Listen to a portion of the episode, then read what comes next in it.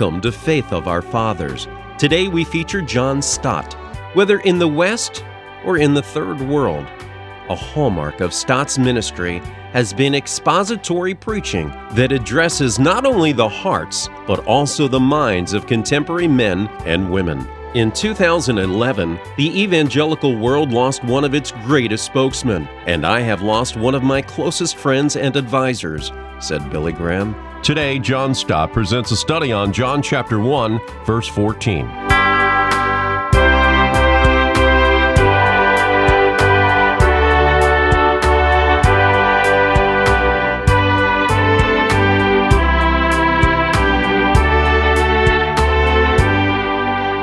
We began with Matthew, who portrays Jesus as the Christ of Scripture, the fulfillment of centuries of Old Testament expectation.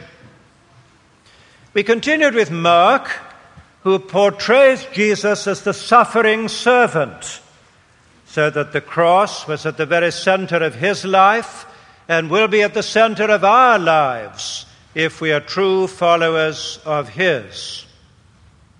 Last Sunday we studied Luke, who portrays Jesus as the Savior of the world, reaching out in saving mercy to all humankind. Tonight we studied John, who portrays Jesus as the eternal Word made flesh, who came to share our life in order that we might share his. Have you ever considered that each of the four evangelists begins his story at a different point? Mark begins his gospel with the public ministry of Jesus, heralded by John the Baptist, the forerunner. Matthew and Luke go back beyond the public ministry to the conception and birth of Jesus in fulfillment of Old Testament prediction. But John goes back much, much further still. John doesn't begin with the conception and the birth of Jesus. He believes in the eternal pre existence of Jesus. He begins with the Word, the Word who later became flesh in Jesus, who was with God, was God, and was the agent for the creation of the universe. Now, John never loses sight of this eternal perspective of Jesus Christ. Either he presents Jesus or Jesus in his gospel presents himself as he who descended from heaven, he who came from above, the bread that came down from heaven he whom the Father sent into the world. I say again, John never forgets that eternal perspective. And how did he come down from heaven? Well, I want to ask you to open your Bible, if you will, at the lesson that was read by Sue Radford just now. We turn to the Gospel of John, chapter 1, in the New Testament section of your Bible, page 87. And I want to take as my text that well known and great affirmation in verse 14. John 1:14 and the word became flesh and dwelt among us full of grace and truth and we have beheld his glory. Glance on to verse 16 and from his fullness we have all received grace upon grace. Now, the Word had visited planet Earth many, many, many times before the incarnation. Indeed, he was in the world, continuously in the world, the world that he had made. He was in the world supervising and sustaining it and giving life and light to everything and everybody. Because, as John says here in verse 9, he is the true light, coming continuously into the world and giving light to everybody. Don't imagine that Christmas Day was his first visit to planet Earth. He'd made it. He'd never left the world that he had made. But now he became flesh. Now it was not a visitation, it was an incarnation. Now it was not an incognito coming, it was a becoming human flesh. It's a pity, in a way, that we're so familiar with that phrase that it makes no impact on us. We hear it again and we scarcely raise an eyebrow in any surprise. Yet I do not hesitate to say the words are staggering in their implications, and they are utterly unparalleled in all the history and the philosophy of religion. Because flesh means real, physical, and psychological humanness, with all the frailty and the fragility and the limitations that humanness implies. God who made human beings, became one himself. The Creator assumed the weakness of his own creature. He who is spirit became flesh. He who is eternal entered time. The all powerful made himself vulnerable to pain the all holy to temptation, and the immortal to death. The Word became flesh, frail, human flesh, and all that is necessary for humanness, Jesus Christ, the Word of God, assumed. So, this is the central affirmation of the Gospel of John that the Word became flesh and as a human being dwelt among us, pitched his tent among us, as the Greek verb could be translated. And really, the rest of his gospel is an outworking of that incredible statement. And he begins the outworking immediately in our text. Because the Word became flesh and pitched his tent among us, what are the results of that, the consequences? First, we beheld his glory. And second, we received his grace. So that you see, John is speaking as a representative of the Christian community. He is implying that we have responded to what he has said in verses 12 and 13, that we have believed on the name of Jesus Christ. We have, in consequence, been born not of blood, nor of the will of man, nor of the will of the flesh, but we born of God, being born of God. And having experienced this new birth through belief in Jesus, what is our relationship to the Word made flesh? First, we have seen something in Him. And second, we have received something from Him.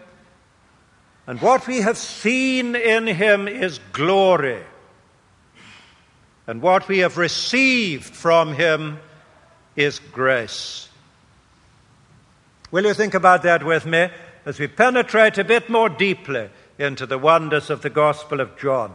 First, we have seen his glory. Now, God, of course, is invisible. In his innermost being, nobody's ever seen God. John says it in verse 18, if you glance on in the chapter. Nobody has ever seen God. God is invisible, but the only begotten who is in the bosom of the Father, he has made him known. So that Jesus was able to say in his public ministry, He who has seen me has seen the Father. Because the invisible God made himself visible in the Word made flesh. But you may well ask, how have we seen his glory? And for that, I want to ask you to turn over a page to chapter 2 of the Gospel of John and verse 11. It's the conclusion of the miracle of the turning water into wine. And when he turned the water into wine, John comments, verse 11, that this, the first of his signs, Jesus did at Cana in Galilee and manifested his glory, and his disciples believed in him. So, one of the major ways in which he manifested his glory, so that we have seen his glory, is in his miracles. And we need to remember that the miracles of Jesus were not just powers exhibiting divine strength, they were not just wonders evoking amazement and astonishment. The third word that is used of them is signs. They were significant. They had theological significance. They displayed the glory of Jesus. Now, John tells us at the end of the Gospel that he only records a selection of the signs of Jesus. He says in chapter 20, verse 31, many other signs did Jesus that are not recorded in this book. He did many, many signs. But John has recorded a selection of them in order that we may believe in Jesus. Let me run through some of them very quickly. Jesus changed water into wine, and he cleansed the temple in Jerusalem as a sign of the new order that he was inaugurating in place of obsolete Judaism. Then Jesus healed a nobleman's son and healed a man who had been sick 38 years at the pool of Bethesda as a sign of his authority to bestow life upon human beings. Then he fed 5,000 people with loaves and fishes as a sign that he was the bread of life who could satisfy the hunger of human hearts. Then he walked on the stormy waters of the lake as a sign that the powers of nature and the powers of evil symbolized in the storm were under his control and subject to him. Then he gave sight to a man born blind as a sign that he was the light of the world and that if people followed him, they would not walk in darkness but have the light of life. And then he raised Lazarus from the dead, resuscitated him after he'd been dead four days as a sign that he was the resurrection and the life, so that he who lives will not die and he who dies will live. Now, those you might call the signs of the power of Jesus. All of them are signs of power, divine power over nature and so on, through which he manifested his glory. But listen carefully. The signs of Jesus in which his glory were displayed were not only signs of power, they were also signs of weakness. Do not imagine that the glory of Jesus is a synonym for power and pageantry. But the greatest display of the glory of Jesus was in servitude, in suffering, and in death. One of the great manifestations of his glory was in the upper room on his last night on earth when during supper he got up from where he was reclining. He laid aside his outer garment. He put on him the apron, the towel of a common slave. He poured water into a basin. He got on his hands and knees and washed the apostles' feet like a slave. Their Lord became their servant. He displayed his glory in humility and servitude. But the greatest of all the displays of the glory of Jesus was on the cross. Jesus, according to the Gospel of John, referred to his death on the cross as his glorification. His crucifixion was his glorification.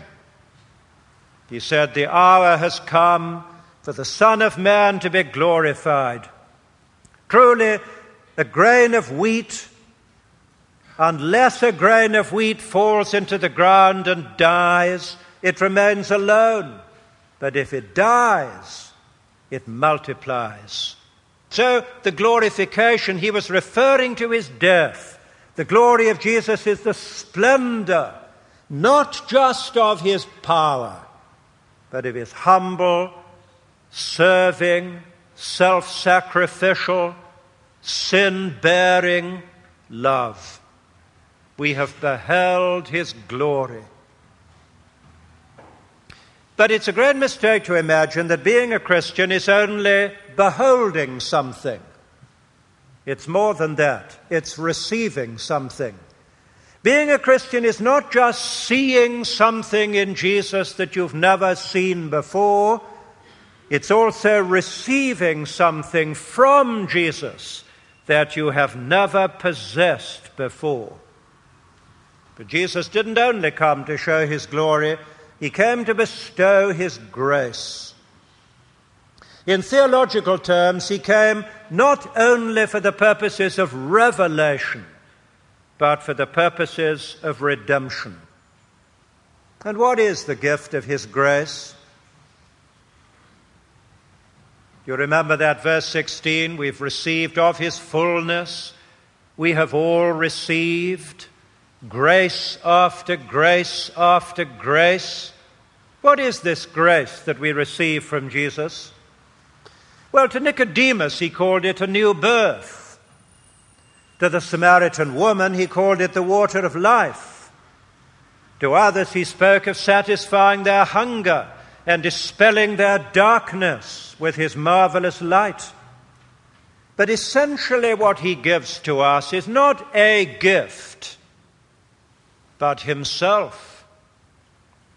Because he says, I am the bread of life. I am the light of the world. I am the resurrection and the life and the way, the truth and the life. And it isn't a gift outside Jesus we need to receive, it's Jesus himself. So that in his first letter, John says, He who has the Son has life. You cannot have life without having the Son in whom the life is to be found. He gives us Himself, indeed, in shocking terms. He says that unless you eat the flesh of the Son of Man and drink His blood and absorb Him into yourself, you have no life in you. It's when you receive Christ that you receive life. But even that isn't the end. There's more still to come. For in this world, we only begin to feed upon Christ and to receive his life. And in the next world, his life is going to be perfected in us. Because the Jesus who came 2,000 years ago to us is going one day to come again for us. And he who came down from heaven is going to take us up to himself. His prayer to the Father will be answered when he said, You remember this phrase, I came from my Father and have come into the world, and now I am leaving the world and going to the Father. And when he goes to the Father, he takes us with him. And he says, I will take you to myself. His prayer to the Father is that they may be where I am, that they may see my glory and share in the fullness of my life and love. This may, be, may have seemed a bit complicated, but I'm very anxious we should lay hold of this next point. This is, as I understand it, the essence of John's Gospel. We don't grasp the essence of John's Gospel unless we see the complementary movements of his mission as he came down to us and raises us up to him. I quote it again I came from the Father and have come into the world, and I'm leaving the world and going to the Father and taking us with him. So he came down from heaven to earth in order to raise us from earth to heaven. The divine word shared our human life that human beings might share his divine life. Glory became flesh in order that flesh might partake of glory. That's the message of John. And John seems constantly to marvel at this condescension of the Word who became flesh, the heights from which He came to us, and the heights to which He raises us. Well, I want to permit myself a few more minutes in which to reflect with you on the fourfold portrait that we've been considering and how wonderfully complementary they are the one to the other. We've tried to grasp the distinctive of each of the four evangelists. And I want to share with you a little bit uh, hesitantly one way in which I think you might find it easy to remember the four distinctives. Before I give uh, this way to you, I have to say that it is a little bit fanciful. It's fanciful to a little degree. I confess that before I start. And I'm not claiming that the evangelists actually thought like this, but what I am claiming is it's a helpful device if you have as fallible a memory as mine. It concerns the four dimensions of the saving purpose of God length, depth, breadth, and height. In Matthew, it's length. For he depicts the Christ of Scripture who looks back over long, long centuries of prophetic expectation which he has fulfilled. In Mark, it's depth for he looks down. He depicts Jesus as the suffering servant who looks down into the depths of humiliation and suffering into which he plunged. In Luke, it's breadth. But Luke depicts Jesus as the Savior of the world who looks round in mercy to the broad range of the human population. But in John, it's height. For he depicts Jesus as the Word made flesh who looks up to the heights from which he came and to the heights to which he raises us.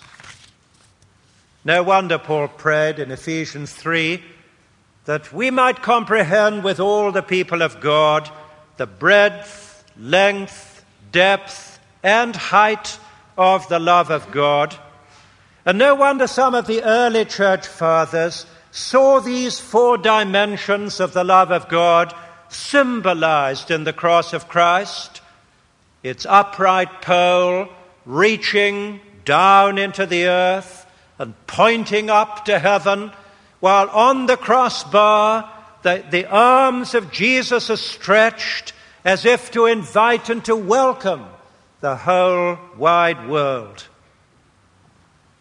I believe that one of our greatest needs today is to have a fuller, richer, clearer vision of Jesus Christ. I believe that most of our troubles in life, including our Christian troubles in the Christian life, are due to our paltry vision of Jesus. Borrowing a phrase of Jim Packer in the preface to his great book, Knowing God, he said we are pygmy Christians because we have a pygmy God. And I want to say we are pygmy Christians because we have a pygmy Christ. How can you expect to grow into maturity in Christ if you see him only as a man, or only as a prophet, or only as a clown, or only as a superstar, or only as a wonder drug? or one of these other terribly inadequate images of Jesus. If only we could see him as the evangelist saw him. If we could but grasp the length of history that he controls. And the breadth of the world population that he embraces. And the depth of suffering that he plumbed. And the heights of glory from which he came and to which he raises us. If we grasp the length, breadth, depth, height of the love of God in Christ, I think we would give to Jesus Christ the honor that is his due.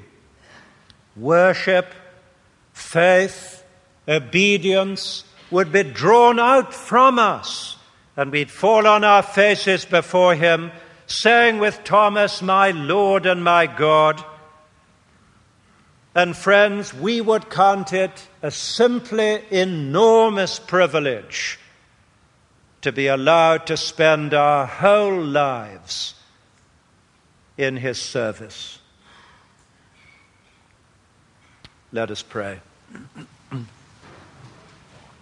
We're going to spend a few moments in silence as we bow down in heart and mind before Jesus Christ, the Word made flesh, whose glory we have seen, whose grace we may receive, many of us have received.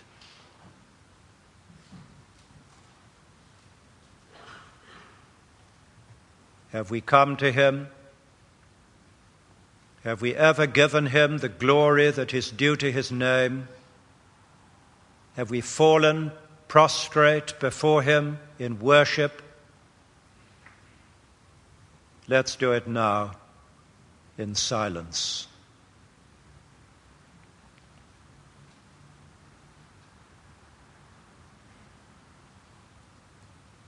Lord Jesus, our words are hopelessly inadequate to express the devotion of our hearts. We love you. We worship you. We bring to you the homage of our lives. We desire to receive of your fullness, grace upon grace upon grace, to be transformed into your image, not only to behold your glory, but to reflect it, and to spend our lives in your service. Hear us, receive us, forgive us, empower us Send us into the world as your ambassadors for the glory of your great and worthy name. Amen.